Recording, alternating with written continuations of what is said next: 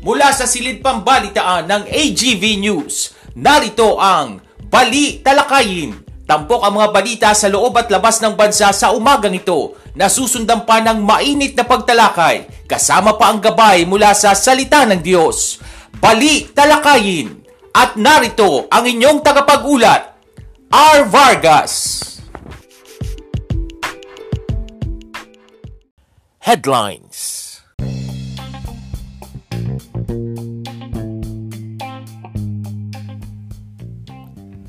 Sa ulo ng mga balita, mabilis na pag-aaral sa pagtaas ng minimum na sweldo pinamamadali na ni Secretary Bello sa Regional Wage Boards. Fuel subsidy ilalabas na ngayon, mga tsuper may tig-13,000 piso. Piso hindi malayong lalong humina dahil sa Ukraine-Russia crisis. Pasilidad sa Pilipinas inalok ni Pangulong Duterte sa Amerika sakaling lumala pa ang Ukraine-Russia war. At Alert Level 0, pinag-aaralan na ngayon ng gobyerno sakaling lalong bumaba ang COVID-19 cases. Magandang umaga ngayon, araw ng Biyernes, ikalabing-isa sa buwan ng Marso taong 2022. Ako po si R. Vargas at narito ang detalye ng mga balita. Ipinag-utos na ni Labor Secretary Silvestre Bello III sa Regional Tripartite Wages and Productivity Board sa buong bansa na pabilisin ang pagre-review at pagrepaso sa antas ng minimum na sahod ng mga manggagawa. Ito upang matulungan ang mga manggagawa at kanilang mga pamilya na makayanan ang nagbabadyang krisis sa langis. Ayon kay Bello, ang pagtaas ng presyo ng mga produktong petrolyo dulot ng patuloy na tunggalian sa pagitan ng Russia at Ukraine ay maaaring maging dahilan para magrekomenda ang mga wage boards ng pagsasaayos sa minimum na sahod ng mga manggagawa. Sinabi ni Bello na ang kasalukuyang minimum na sahod sa National Capital Region na 537 pesos ay maaaring hindi maging sapat sa pagbili ng mga pangunahing bilihin tulad ng singil sa pagkain, kuryente at tubig. Ang mga Regional Tripartite Wages and Productivity Board sa buong bansa ay tumatanggap ng mga petisyon para sa minimum wage increase sa kani-kanilang lugar. Samantala, nagpahayag naman ng kumpiyansa ang Labor Chief na isusumite ng Regional Tripartite Wages and Productivity Boards ang kanilang mga rekomendasyon bago matapos ang Abril. Muling magsasagawa ng pagdinig ang Land Transportation, Franchising and Regulatory Board sa March 22 hinggil sa mga petisyong taas pasahe sa jeep na mga tsuper sa gitna ng walang prenong pagsipa ng presyo ng langis. Ayon kay LTFRB Executive Director Maria Cristina Casion, hindi pa nila matapos ang pagdinig dahil kulang pa ang mga dokumentong isinumite ng mga petitioner. Matatandaang Martes nang magsagawa ng pagdinig ang LTFRB sa petisyong 15 piso na minimum na pasahe ng mga grupong One Utak Alliance of Concerned Transport Organizers, Alliance of Transport Operators and Drivers Association of the Philippines, Pasang Masda at Liga ng Transportasyon at Operators ng Pilipinas. Maliwanag pa ni Casion, hindi nila sinasabi na hindi nila igagawad ang hinihiling na taas pasahe. Subalit kailangan pa niya ng LTFRB ng mga karagdagang datos para pag-aralan ng petisyon at nakikipag-usap pa sila sa National Economic and Development Authority para matalakay ang epekto ng taas pasahe sa ekonomiya at inflation. Inaasahang sa lalong madaling panahon ay maglalabas na ng desisyon ng LTFRB sa hirit na pisong provisional fare hike ng mga transport group. Dahil ayon kay Casion, ito ay nasa resolusyon na ng board. Samantala, ilalabas na ngayong araw ng Biyernes ang 2.5 bilyong pisong subsidiya sa gasolina bilang first tranche ng fuel subsidy para sa mga tsuper ng public utility vehicle. Tinatayang 377,000 na driver o tsuper ang makikinabang sa subsidiya. Kinumpirma ng Department of Transportation na ang kabuang halaga ay dinoble kung saan umabot na ito ng 5 billion pesos. Dahil dito, sinabi ng DOTR na ang subsidy na makukuha ng kada driver ay dinoble rin dahil mula sa 6,500 pesos ay 13 pesos o 13,000 pesos na ang makukuhang subsidiya ng mga driver. Pinakikinggan daw ni Pangulong Rodrigo Duterte ang lahat ng kwestiyon kung paano pagagaanin ang epekto ng pagtaas ng produkto ng langis sa publiko. Tiniyak ito ni Acting Presidential Spokesperson at Communication Secretary Martin Andanar. Kabilang sa mga suwestyon ay ang suspensyon ng excise tax sa fuel products at deklarasyon ng State of Economic Emergency. May ilang mambabatas naman ang nagpahayag ng kanilang pagsuporta sa suspensyon ng excise tax sa fuel products bilang dagliang ginhawa sa gitna ng nagpapatuloy na pagtaas ng presyo ng langis na pinalala pa ng gyera sa pagitan ng Ukraine at Russia. Tinanggihan naman ng Department of Budget and Management ang panukalang ito kasabay ng babala na kapag ito'y ginawa, magiging counterproductive dahil magkakaroon ito ng malaking epekto sa pagpopondo sa social services. Sinabi ni Andanar na kailangan ng himaying mabuti ang nasabing panukala dahil sa inaasahang epekto sa social services ng iba't ibang government agencies. Hinggil naman sa deklarasyon ng State of Economic Emergency, sinabi ni Andanar na hihintayin pa ng Pangulo ang rekomendasyon mula sa Economic Cluster. Nagpahayag ng paniniwala ang isang financial analyst na makakadagdag sa paglakas na naman ng dolyar kontra piso ang nagaganap na krisis sa pagitan ng Russia at Ukraine. Ayon kay analyst na si Astro Del Castillo, posibleng umakyat sa 52 pesos and 50 centavos ang palitan. Anya, balik na naman ang maraming financial analyst sa kanilang drawing boards, lalo at nakatutok ang buong mundo sa development ng tensyon ng dalawang bansa. Nagpayo naman si Del Castillo na pinakamagandang aksyon ngayon ang tulungan muna ang pinakaapektadong sektor. Kaugnay nito, iginiit ni Del Castillo na totoong makatutulong sa mga consumer ang panukalang pagtanggal sa excise tax sa oil products, subalit kailangan anyang pag-aralan ito ng mabuti. Nagpahayag ng kahandaan si Pangulong Rodrigo Duterte na buksan ang pasilidad ng Pilipinas sa militar ng Estados Unidos kung ang Russian-Ukraine crisis ay tumawid o umabot sa Asian region. Matatandaang sinabi ni Pangulong Duterte na wala siyang planong ibasura ang Mutual Defense Treaty na nilagdaan ng Pilipinas at Amerika noong pang 1950s. Para sa Chief Executive, mahalaga ang military alliance ng dalawang bansa sa kabila ng kanyang mga patiko sa Amerika. Ito rin ang dahilan kung bakit hindi pumapasok ang Pangulo sa mga kasunduang militar sa ibang mga bansa, partikular na sa China at Russia. Inamin din ng Pangulo na totoong uminit ang kanyang ulo noon sa ilang mga puna ng US government, lalo na noong panahon ni dating Pangulong Barack Obama sa issue ng war on drugs.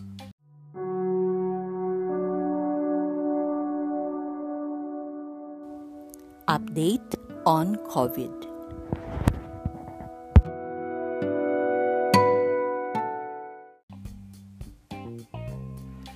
Iginiit ng Department of Health na tanging ang World Health Organization ang may otoridad na mag-validate sa umano'y COVID-19 Omicron subvariants na Deltacron, Flurona at IHU variants. Ang pahayag ng DOH ay tugon sa katanungan ng mga mamamahayag kung may kaso na ng Deltacron sa bansa. Ayon sa DOH, ang WHO pa rin ang maaaring makapagdetermina kung ang mga ito ay variants under monitoring, variants of interest, or variants of concern. Sa kasalukuyan, wala pang naitatalang kaso ng Deltacron sa bansa at patuloy pa itong pinag-aaralan ng mga eksperto. Pinayuhan ng World Health Organization ang mga pasyenteng gumaling mula sa COVID-19 na magpasuri sa mga doktor kung patuloy silang nakararanas ng sintomas ng mahigit 3 buwan pagkatapos ng impeksyon. Ayon kay WHO Clinical Management Response for COVID-19 Head Dr. Janet Diaz, karaniwang nawawala ang sintomas ng COVID-19 sa loob ng ilang linggo o hanggang 2 buwan. Anya, kapag mas matagal pa, maikukonsidera itong long COVID-19. Pinakapangkaraniwang sintomas anya ng long COVID-19 ay fatigue o pagkapagod, kinakapos o hirap sa paghinga, at brain fog o hirap sa konsentrasyon. Dagdag pa ni Diaz, may mga seryoso pang sintomas at komplikasyon na may uugnay sa long COVID-19. Paliwanag niya, wala namang one-size-fits-all treatment para sa mga pasyente, ngunit may mga interventions o self-management techniques na makatutulong para mapahusay ang kalidad ng buhay sa kabila ng prolonged symptoms na maaaring magtagal ng hanggang 6 na buwan o kahit pa 1 taon. Samantala, ayon sa infectious disease expert na si Dr. Rotjean Solante, Dapat na regular na magpakonsulta ang mga nagkaroon ng acute COVID-19, lalo na kung sila ay naospital. Ang pakisulante na babawasan ang banta ng long COVID-19 kapag bakunado ang isang tao. Tinitingnan na ngayon ng gobyerno ang pagdedeklara ng Alert Level 0 kung magtutuloy-tuloy ang pagganda ng COVID-19 situation sa Pilipinas. Subalit, pinag-aaralan pa ngayon kung ano-ano ang mga pagluluwag na pwedeng gawin sa nasabing sistema. Ayon kay Health Secretary Francisco Duque III, 6 na araw na kasing mababa sa 1,000 ang daily COVID-19 cases sa Pilipinas, at sakaling magtuloy-tuloy ang pagbaba, baka pwede nang ma-de-escalate sa Alert Level 0. Pero pag-uusapan pa niya ng IATF kung anong mga elements ang sa Alert Level 0, gaya ng kung pwede na bang tanggalin ang pagsusuot ng face mask. Sa ibang ulat, tinanggihan ng pamahalaan ang kahilingan ng business process outsourcing o BPO companies na ituloy ang karamihan sa kanilang operasyon sa pamagitan ng work from home setup ng kanilang mga empleyado ng 6 na buwan pa.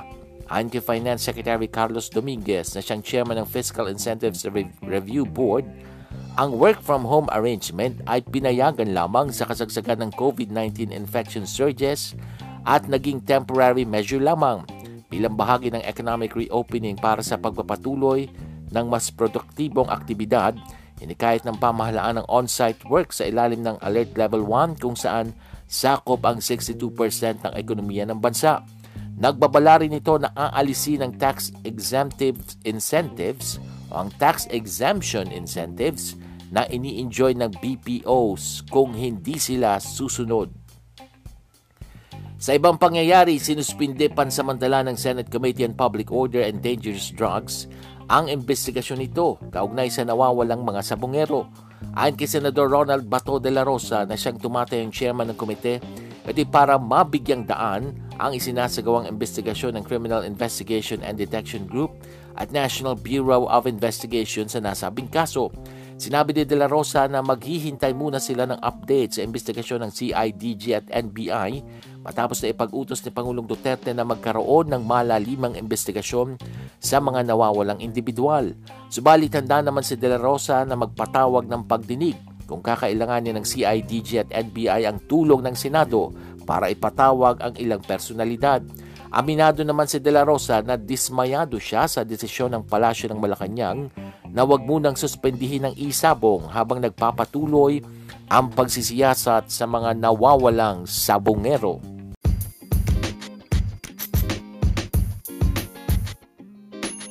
Balitang Eleksyon.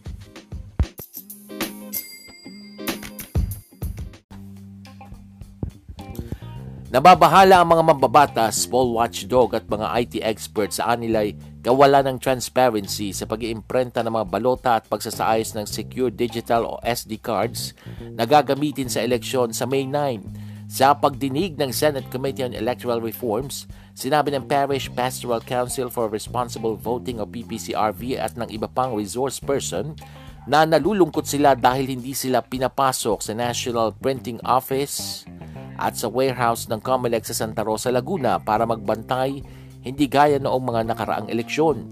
Ayon naman kay COMELEC Printing Committee Vice Chairperson Helen Aguila Flores, walang naging definite denial sa anumang hiling, pero pansamantalang ipinagpaliban ni Commissioner Marlon Casuejo ang pagsasagawa ng obserbasyon dahil sa COVID-19 restrictions.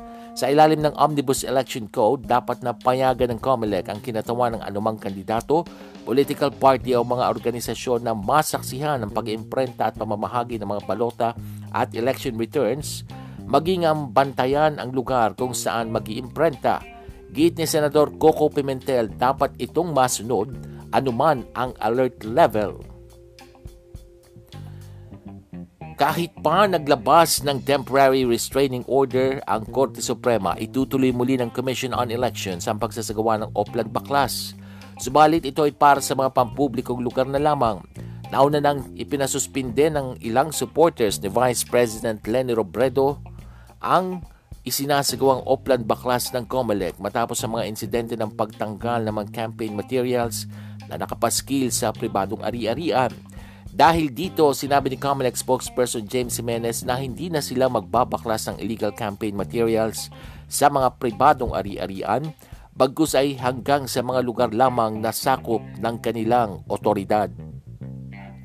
Sa ibaing dagat, binalaan ni Russian President Vladimir Putin ang bansang Romania at iba pang bansa na nagsisilbing taguan ng mga eroplanong pandigma ng Ukraine laban sa Russia.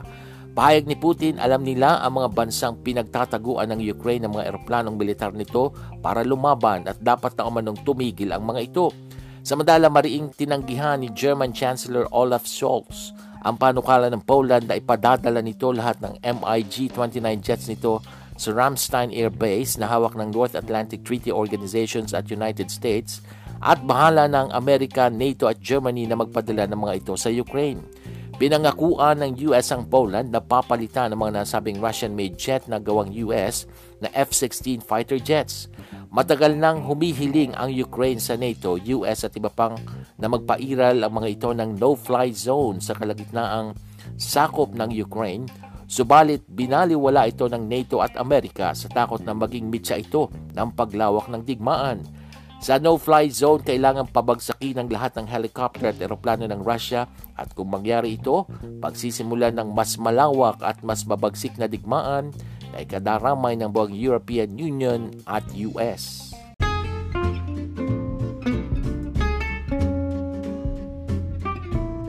Balitang cute!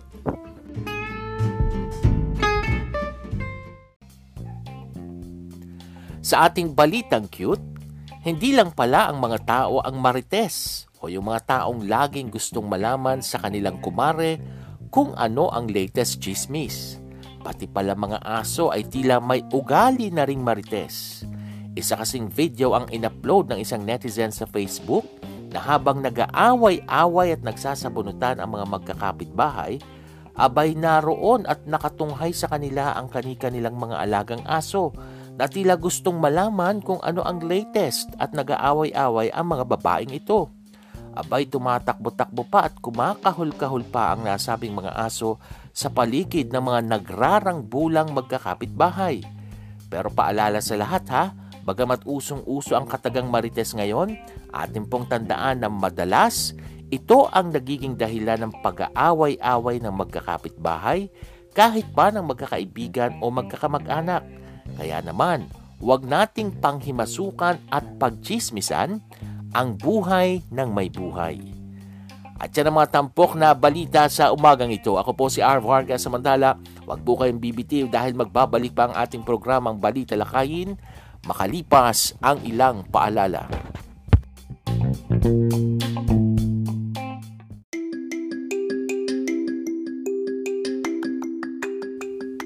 Ngayong nalalapit na ang eleksyon, ano ang mga dapat tandaan sa pagboto sa gitna ng pag-iral ng pandemya? Mananatiling in-person pa rin ang magiging botohan. Ibig sabihin, kailangan pa rin pumunta sa mga voting center para makaboto. Maglalagay ang COMELEC ng health screenings sa mga voting centers. Ipatutupad ng mahigpit ang social distancing, kung kaya't babawasan ng tao sa loob ng polling precinct. Magkakaroon ng isolation polling place kung saan pwedeng bumoto ang isang botanteng dumating sa polling center at nagpakita ng simptomas ng COVID-19, gaya ng pagkakaroon ng mataas na temperatura at pag-ubo. At doon siya pwedeng bumoto. Tandaan, parehong mahalaga ang iyong pagboto para sa kinabukasan ng bansa at iyong kalusugan para hindi mahawa ng COVID-19.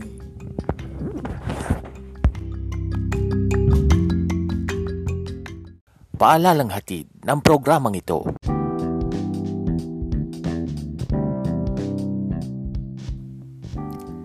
Good morning, isang magandang umaga po sa inyong lahat. Araw po tayo ngayon ng Biyernes. Yes, it's Friday. Happy weekend sa bawat isa. Ngayon po ay March 11, 2022. Kayo po ay nakatutok dito sa programang Balita Lakayin, isa pong podcast program na napapakinggan sa pamagitan ng Anchor.fm, ganun din po sa Spotify Ako po ang inyong lingkod, R. Vargas. Kamusta po kayo mga kaibigan? Salamat po sa inyong pakikinig, sa inyong patuloy na pagtutok dito po sa ating podcast na ito na Balita Lakayin. Dire-diretso na po tayo sa ating mga pa-shoutout. Happy listening po sa lahat ng nakikinig sa atin, hindi lamang dito sa Pilipinas, kundi sa iba't ibang bahagi ng mundo.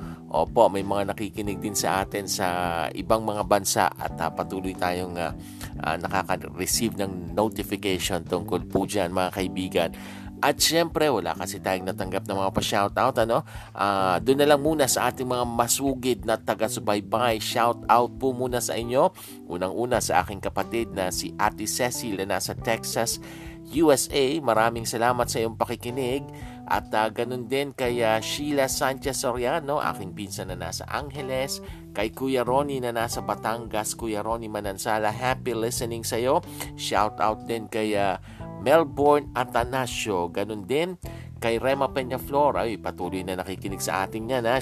And speaking of Rema Peñaflor, abay pinapa-shoutout niya rin po ang kanyang kapatid na kauuwi lang dito sa Pilipinas mula sa Qatar na si Jing Galvez. Ayan, ha? Ganun din ang family nito na naiwan sa Qatar. Maraming salamat at nakauwi ng safe ang kanyang kapatid. Hello po, Miss Jing Galvez. Shoutout din kay Precious Joy Pacho. At syempre kay Ezekiel Farsario na nakikinig din po sa ating podcast program. At maging kay Sister Caridad Lontayaw, nakikinig din po siya sa ating program. Yung iba po, wala akong listahan hindi ko matandaan. Pero yung ibang ating mga masugid na taga-subaybay, susunod po ng ating mga pagsasahing papawid ay kayo naman po ang aming isya-shoutout. At sa mga nagse-celebrate ng birthday, happy birthday po sa inyong lahat. Ganon din sa mga nagse-celebrate ng kanilang mga wedding anniversaries, happy anniversary po sa inyo. Opo, at kung meron kayong mga karagdagang pa-shoutout, i-email nyo po sa akin sa arvargas0521@gmail.com. Opo, tuloy-tuloy po tayo sa ating programa. Uy, ito bago ito. Dahil po sa patuloy na pagbaba ng kaso ng COVID-19 dito po sa ating bansa, ngayon po ay tinitingnan na ng gobyerno itong pagdedeklara ng Alert Level 0. O, diba? Bago yan sa pandinig ninyo. Hindi lang Alert Level 1. Kala natin pinakamababa na yung Alert Level 1. Ano? Alert Level 0. So parang masasabi natin, ito na yung new normal. Ano? Ito daw po ay kung magtutuloy-tuloy yung pagbuti ng COVID situation dito sa Pilipinas. Pero sa ngayon, ayon dito kay DOH Secretary Francisco Duque III, kanila pang tinitingnan, pinaplansya kung ano-anong yung mga pagluluwag na maaari pong gawin sa ganong sistema. Sa Alert Level 0. Ano ba yan? Yan na ba yung new normal na sinasabi? Kaya lang, hindi natin alam kung paano ito gagawin. Nung isang araw lang sa ating newscast, diba? May sinabi si Secretary Duque na hindi pa napapanahon na ibaba sa Alert Level 1 ang buong Pilipinas. Ito kasing ibang mga lugar, yung NCR at meron pang 38 probinsya. Nasa ilalim po tayo ngayon ng, sinakala na nga natin, pinakamababang Alert Level 1 hanggang March 15 po ito.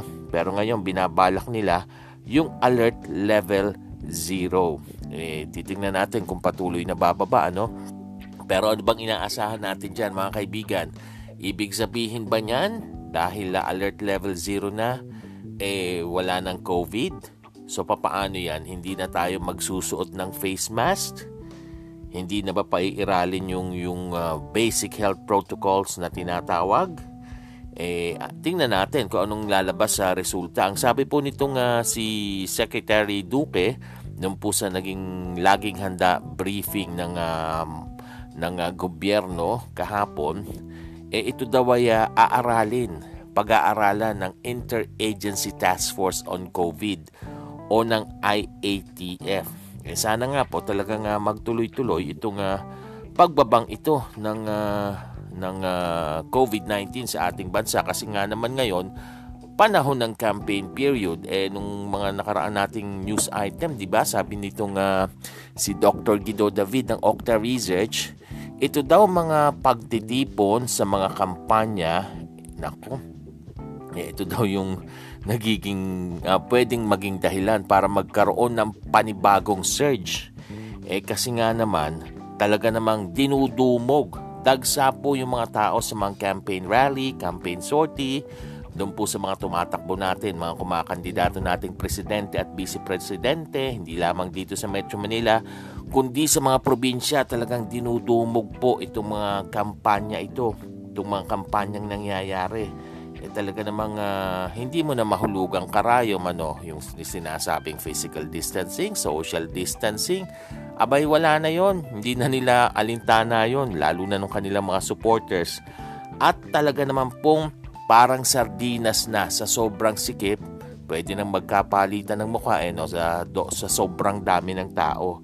Hinay-hinay po, baka paano tayo mapupunta niyan sa alert level 0 kung ganyan at matitigas ang ulo mga pasaway itong mga taong ito. Kala nila wala ng COVID para lang ipakita yung support sa kanilang mga kandidatong sinusuportahan. Yun po sana mga kandidato, kayo na pong unang sumuway sa kanila.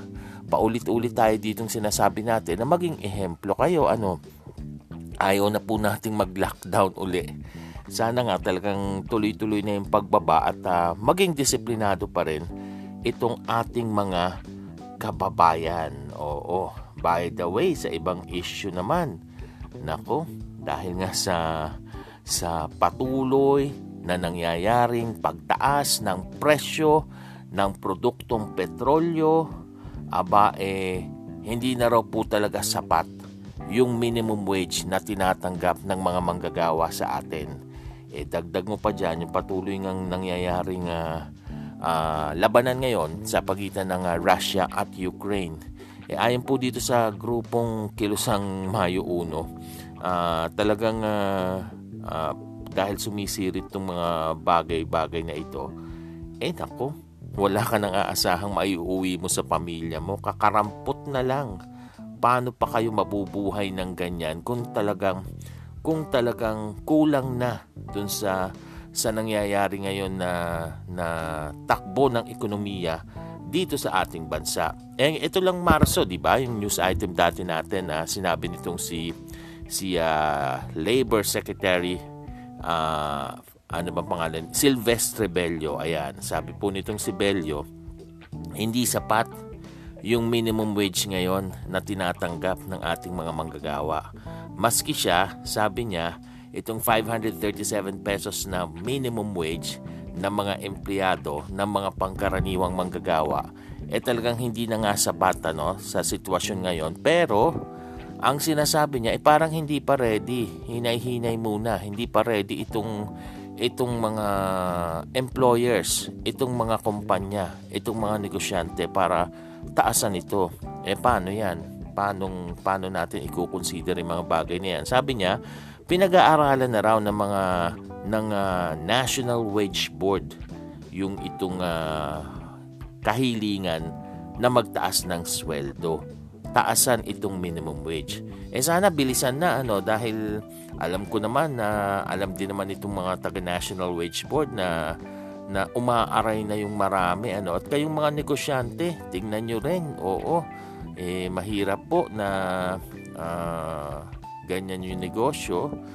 Kumikita kayo, although mahirap din kumita ngayon galing sa pandemya at may krisis nga tayo, pero baka naman talagang mapag-usapan na kung baga mag-meet halfway kung paano gagawin itong mga employer at ng mga empleyado para magkaroon ng maski paano maibsan yung nadaramang hirap pare-pareho ng mga manggagawa dahil nga sa sitwasyon ng ating ekonomiya ngayon dito sa ating bansa. Oo. At in line with that, dahil patuloy na tumataas nga po yung presyo ng produktong petrolyo, ng gasolina, at sinasabi natin na kailangan ng itaas yung sweldo ng mga manggagawa, kahit daw may nangyayaring ganyan, medyo good news naman ito. Sabi po ng Department of Trade and Industry, kahit tumataas ang presyo ng langis, hindi dapat baguhin itong suggested retail price ng mga bilihin. Oo, kahit po apektado na tayo ng pagtaas ng presyo na yan at kahit pa may nagaganap na Ukraine-Russia conflict, pero hindi ang presyo ng langis ang itinuturong dahilan nga dito, kundi yung ang pagtaas na sinasabi nila, yung pwedeng maapektuhan yung tinapay, pero hindi, kasali rin yung mga bagay na yan eh. Pero ayon nga po dito sa Department of Trade and Industry, eh hinay-hinay lang kasi kagagaling lang natin sa pandemya eh. Pare-pareho pa tayong hindi nakakabangon. Kaya yun dapat mga manufacturers, hinay-hinay sa kahilingan na magtaas ng SRP, ng Suggested Retail Price, ng inyong mga produkto. Eh, pinakahuling tumaas nga po nitong Enero 2022, itong Pinoy Tasty at Pinoy Pandesal, ano. Kailangan daw po muna magsumite sa DTI itong mga manufacturers ng presyo, pero sasailalim pa rin sa kanilang mga pag-aaral. Pag-aaral ng Department of Trade and Industry. Ang alam ko, meron ng isang nakapagsumite sa kanila ng manufacturer na humihiling nga na itaas itong presyo ng bilihin. Pero hihintayin pa nila, kailangan dumami yan. Again, kailangan pa nila itong pag-aralan. At naku, dahil po dyan sa mga usaping ganyan, nakikiusap din tayo sa LTFRB. Alam ko gusto nyo magkaroon ng panibagong dialogue, panibagong hearing sa mga jeepney drivers and operators. Talagang wag na maghinay-hinay, taasan na yung pasahe na hinihingi, bagamat apektado yung mga manggagawa, pero kailangan na rin ito ng ating mga jeepney drivers para may mauwi rin sila sa kanilang pamilya. So domino effect yan, tumaas ang sweldo at tumaas ang mga presyo ng krudo, tumaas ang bilihin. Siyempre kailangan itaas ang tataas yung pamasahe, pero kailangan ding itaas yung sweldo. So yan LTFRB, taasan na yung pasahe ng mga chopper, mga jeepney drivers. Dole, yung inyong National Wage Board, baka namang pwede nang itaas yung minimum wage para naman po pare-parehong guminhawa maski paano. Although, masasabi natin parang kulang pa rin yan. Pero maski paano, makabawi man lang sa patuloy na pabigat, patuloy na pasan na nararanasan ngayon ng ating mga kababayan. Pare-pareho po tayong apektado dito sa sitwasyong ganito. Oo. Patuloy po kayong nakatutok dito sa ating programang Balita Lakayan. Patuloy nating ipag-pray itong ating bansa ngayon. Alam ko sa mga ganyang pagkakataon na meron tayong krisis sa ekonomiya dahil apektado tayo ng krisis sa Ukraine, sa Russia, at talaga namang patuloy din yung pagtaas ng bilihin sa atin. Lagi po natin dyan mapatutunayan na buhay ang ating Diyos at Siya ang tutulong sa atin. Patuloy lamang tayong manampalataya sa Kanya. And by the way po, paalala lang po, next week po, baka Monday o baka 3 araw po ninyong hindi po mapapakinggan muna itong ating programang Balita Lakayin, itong ating podcast program na ito, dahil meron lamang po akong mahalagang commitment na nauna. Oo. Pero God willing, baka makabalik tayo ng Wednesday or Thursday na. So, yun po wala muna tayong programa next week. Ito pa rin po ang Balita Lakayin. Susunod na po ang ating tampok na gabay mula sa salita ng Diyos, makalipas ang ilang paalala.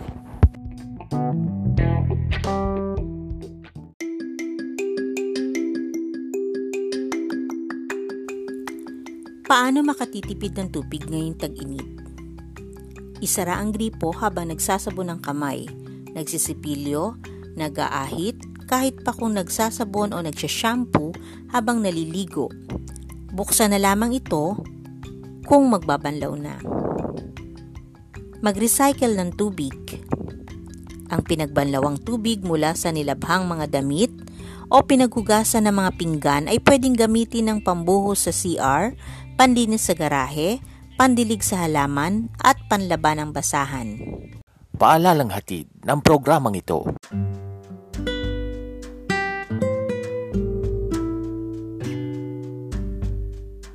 At narito na ang gabay mula sa salita ng Diyos. Tampok ang pagbubulay-bulay sa Kanyang salita.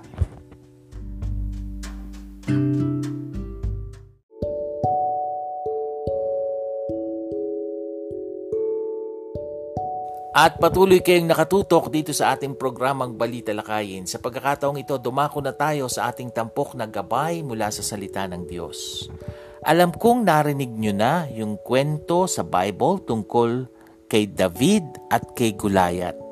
Si David at si Goliath. At doon po yun makikita sa 1 Samuel chapter 17 verses 30 to 50. At alam ko po na sa kwentong ito, alam ninyo na tinalo ng musmos na batang si David ang higanteng si Goliath. Ayon sa mga Bible scholars, mga 9'9" ang height nitong si Goliath. Ang tangkad. Pero hindi basta natalo lang ni David si Goliath sa kanyang sariling lakas. Natalo niya si Goliath dahil kinlaim po ni David ang tulong ng Panginoon. Kung sa sariling lakas lamang niya, talagang imposible niyang matalo ang isang higante, samantalang siya ay isa lamang bata. Pero natalo niya ito dahil sa tulong ng makapangyarihang Diyos. Tayo rin ay nahaharap sa iba't ibang uri ng giants o higante sa ating buhay. Ang higanteng tinutukoy ko ay yung mga worries, mga doubts, fears, sin, at guilt feeling. Paano ba natin hinaharap ang mga ito? Iba't ibang giants yan. Baka isang giant pa lang dyan na umatake sa atin. Feeling natin talo na tayo. Paano pa kaya kung sabay-sabay na umatake yung mga giants na yan, yung mga higante na yan sa ating buhay? Huwag mong sarilinin ang laban. Gaya ni David, hingin natin ang tulong ng ating Panginoon. Ang sabi sa Psalm 121 verse 2, "My help comes from the Lord, the maker of heaven and earth." Huwag mong sarilinin ng laban. Pwede kang humingi ng tulong sa mga kapatiran sa church kung ano man ang kinakaharap mong mga giants para maipanalangin kanila. At siguradong tutulungan tayo ng Diyos. At gaya ni David na tinalo niya si Goliath, tatalunin din natin ang mga higante na umaatake sa ating buhay. Tayo po'y manalangin. Aming Diyos na makapangyarihan sa lahat, sa iyo namin pinagkakatiwala ang aming buhay at lahat ng umaatakeng higante sa amin. We know mapagtatagumpayan namin ito dahil ikaw ang tutulong sa amin. Salamat sa pangalan ng aming Panginoong Hesukristo. Amen. At dyan na po nagtatapos ang ating programang Balita Lakayin. Ako po si R. Vargas. Maraming salamat. Pagpalain po tayong lahat ng ating Diyos. This podcast program is open for advertisements and commercials, for blogs and announcements of your upcoming events, and even for political ads at a very low rate. Avail now of this promo. You may contact 0920-745-8869 for details or send your queries to arvargas0521@gmail.com.